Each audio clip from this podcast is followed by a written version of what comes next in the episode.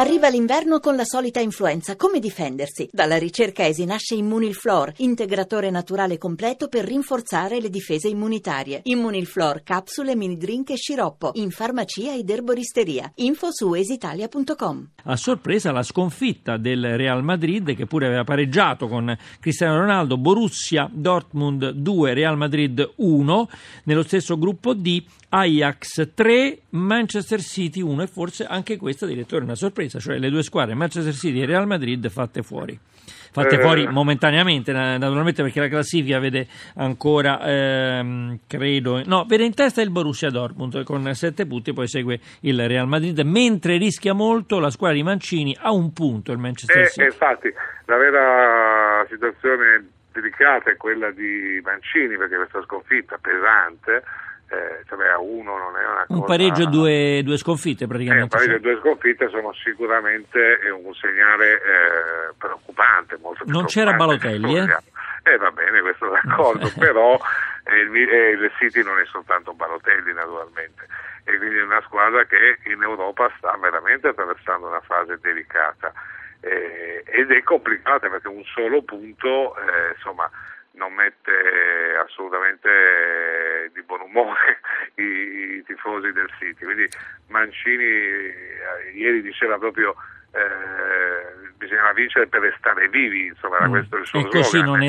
Così non è stato. Senta, direttore, vogliamo tornare invece alle nostre squadre si continua a dire quando andiamo in Europa qual è la salute, la temperatura del nostro calcio, però sinceramente la Juventus mi sembra che sia superiore al North Zealand, eppure ieri non è andato qualcosa. Ma è un problema, in Europa probabilmente parliamo di livello medio naturalmente, arrivando tutte le squadre più forti dei rispettivi paesi, diciamo che il livello medio è sicuramente più alto di quello che rappresenta oggi il campionato nostro italiano, quindi in Europa si trova più difficoltà a imporre il proprio gioco, a fare gol e la Juve soffre di questa cosa. Adesso non lo scopro io, non lo scopriamo noi, sicuramente che nel progetto Juve, che è un progetto bellissimo di una squadra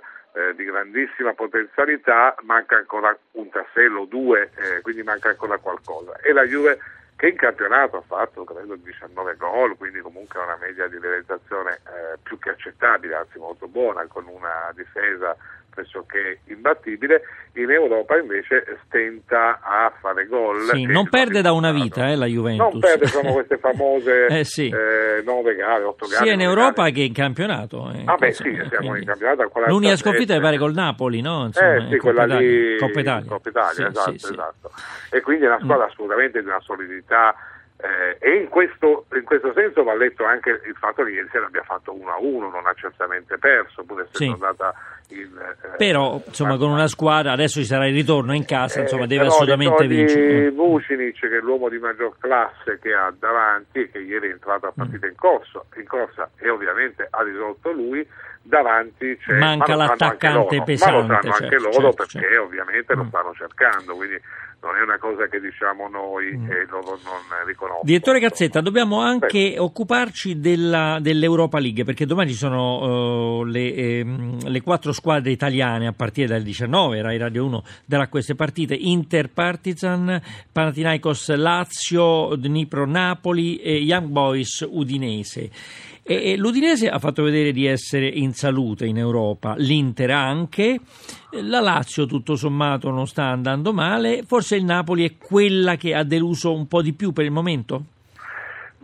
Sì, ha deluso un po' di più, perché comunque forse accusa anche un po' di stanchezza, visto che viene da un periodo straordinario in Europa compresa, ma l'Europa più alta, e quindi probabilmente, e poi c'è un discorso che non sfugge, Mazzarri ha deciso, il Napoli, la strategia societaria ha stabilito probabilmente una priorità, cioè che viene sicuramente prima il campionato dell'Europa League, e quindi i famosi turnover nel Napoli sono molto più accentuati, e questo forse in qualche modo ha inciso sul rendimento della squadra. Però siamo anche qui in una fase a gironi, sappiamo Ricordiamoci che l'Inter, quando vinse la Champions League, aveva chiuso credo a 7 punti il girone di qualificazione, qualificandosi all'ultimo momento per andare a vincere. È vero, è vero, ha rischiato, quindi, nell'est, sì. Esatto. E quindi questo dice che insomma ci può essere anche una strategia magari di così gestione più tranquilla in questa fase e poi magari rimandare tutto ad una fase successiva, quando le cose possono essere più importanti dal punto di vista del risultato da portare a casa. Quindi, però sicuramente il Napoli, che insomma il campionato punta sulla coppia Cavani-Pandev, invece poi in Coppa prova a fare quella con Insigne e si giocherà Vargas, anche Vargas in Europa, quindi. Esatto. Direttore, io devo salutarla perché abbiamo infine un altro ospite. Noi ringraziamo Stefano Cazzetta, vice direttore della Gazzetta dello Sport, grazie per aver accettato il nostro invito e buonasera.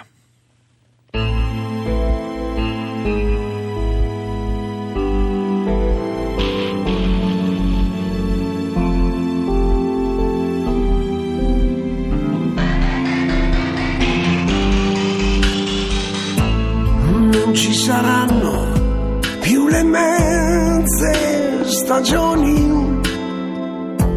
ma neanche le intere sono un granché. Ho un buco nelle tasche dei pantaloni, forse avrò perso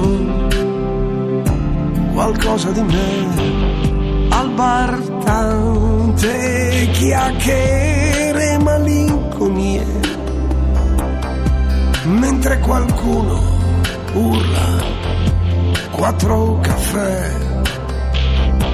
ma guai a sgualcirmi bandiere e passioni, meglio parlare di donne e TV.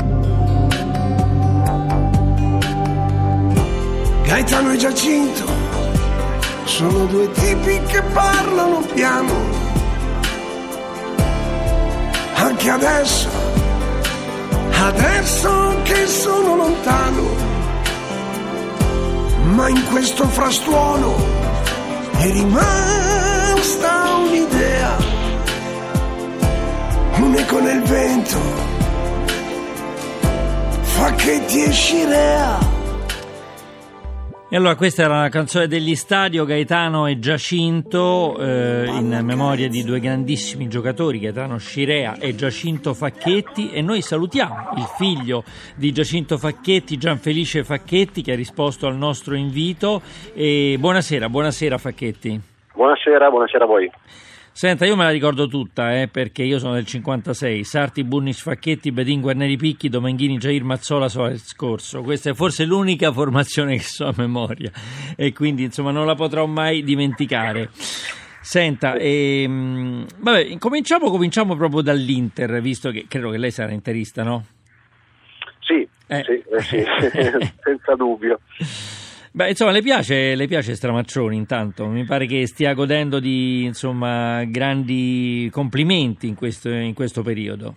Beh, mi piace soprattutto tutto quello che gira attorno alla squadra che lui sta allenando, quindi sicuramente tutta l'idea in qualche modo di ricostruzione, di cambiamento che non è facile, soprattutto quando si chiude un ciclo. Mi sembra che tutta una serie di propositi che la società aveva, quindi quella di mescolare giocatori più esperti con quelli che sono stati anche un po' i frutti del lavoro del settore giovanile degli ultimi anni, anche qualche nuovo acquisto, stiano cominciando ad amalgamarsi bene e che questa squadra stia prendendo sempre più sicurezza, insomma.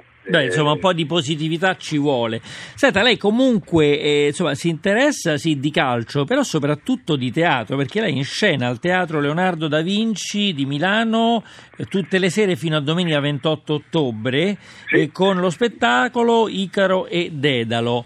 Io ho letto un po' al Teatro Leonardo da Vinci, ho detto bene, sì. Lei non è che ha stravolto completamente insomma la mitologia, però qualche cosa di suo ci ha messo in questa storia, vero? Ogni volta che si prende, che si fa qualcosa, una scrittura in teatro, per forza di cose, anche senza dei riferimenti autobiografici espliciti, c'è sempre qualcosa. Il fatto che non si chiami Dedalo e Icaro, per esempio, no? Insomma, in realtà mi piaceva molto il mito, per quello che offriva come racconto nella sua semplicità, il mito di Icaro, e soprattutto per poter così parlare un po' con uno spettacolo, con una sceneggiatura del rapporto tra padre e figli, così, con uno spettacolo teatrale. Quindi la cosa è nata così, poi non è la storia, come dire, mia e di mio padre quella che metto in scena, semplicemente, però penso che il rapporto tra un padre e un figlio sia assolutamente cruciale, quindi nasce come atto d'amore in questo senso. Poi il contenuto è sganciato dalla mia storia. Lei ha figli? Sì, ho due bambini. E quindi è padre a sua volta, quindi sta... Sì. Adesso appunto anch'io ho iniziato il mio lavoro da padre, cercando di sbagliare il meno possibile, perché insomma si capisce subito in fretta che per provare a fare qualcosa di buono, se non si sapete, gli errori si commetteranno di sicuro, magari ne avrò già commessi, esatto.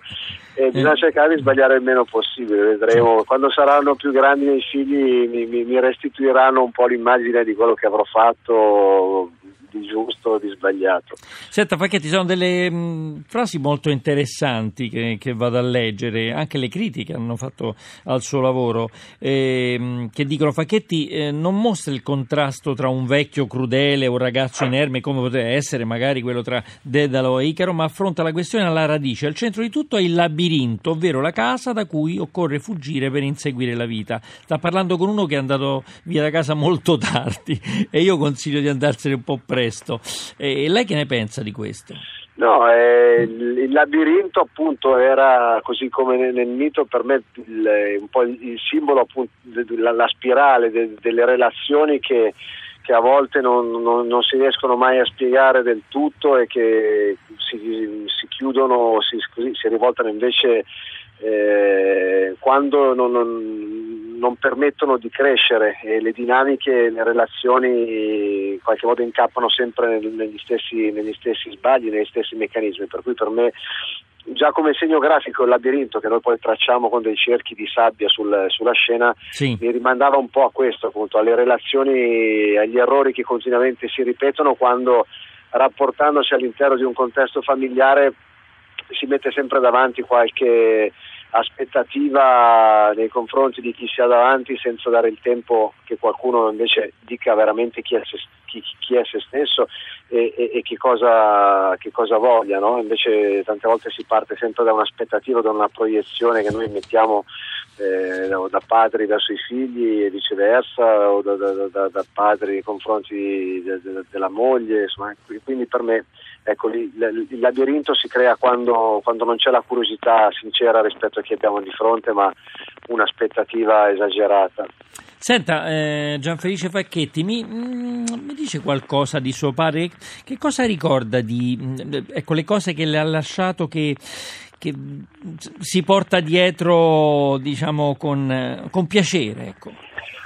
Mi porto dietro tutto perché, pur nel dispiacere dell'assenza, però, come dire, è sempre stato prevalente la consapevolezza di essere stato fortunato ad avere accanto due figure che mi hanno permesso di crescere, in questo caso mio padre e poi anche mia mamma, di crescere, di sbagliare, insomma, però di poter diventare uomo, così, affrontando tutte le cose che sentivo fosse giusto fare per me. Com'era severo suo padre a casa? Ma lo è stato anche, lo è stato perché comunque aveva ha avuto un'educazione molto rigida lui da piccolo, e quindi... Però è stato un padre che ha saputo anche mettere in discussione il suo modo di essere genitore. Nel tempo è cambiato tantissimo, questo credo che sia una cosa di cui gli ho sempre dato atto, perché comunque saper riconoscere anche un po' i modelli educativi di cui siamo stati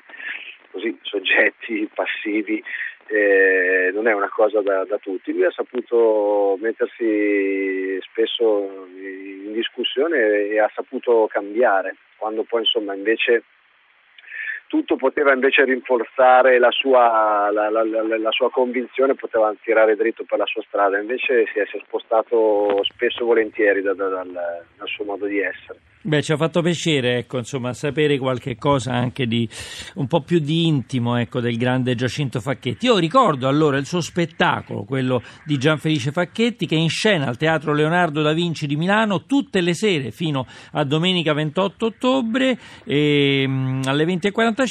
Icaro e Dedalo. In bocca al lupo naturalmente Gianfelice Facchetti anche per la sua professione di regista teatrale, drammaturgo e anche attore, perché è vero che ha fatto tante cose. Buona serata. Grazie a voi, buon lavoro, arrivederci. Buona serata Gianfelice Facchetti, e siamo alla sigla. Vi ricordo che Zona Cesarini è un programma a cura di Riccardo Cucchi con l'organizzazione di Giorgio Favilla, la regia di Ombretta Conti e l'assistenza al programma di Tony Tisi. Questa sera la parte tecnica siamo stati assistiti da Maximilian Gambino e Alessandro Gritti. Vi ricordo il nostro podcast www.radio1sport.rai.it, la mail zonacesarini@rai.it. Domani andremo in onda dalle 18:55 per le partite di Europa League. Adesso diamo la linea alla GR1 da Maurizio Ruggeri. La buonanotte a tutti.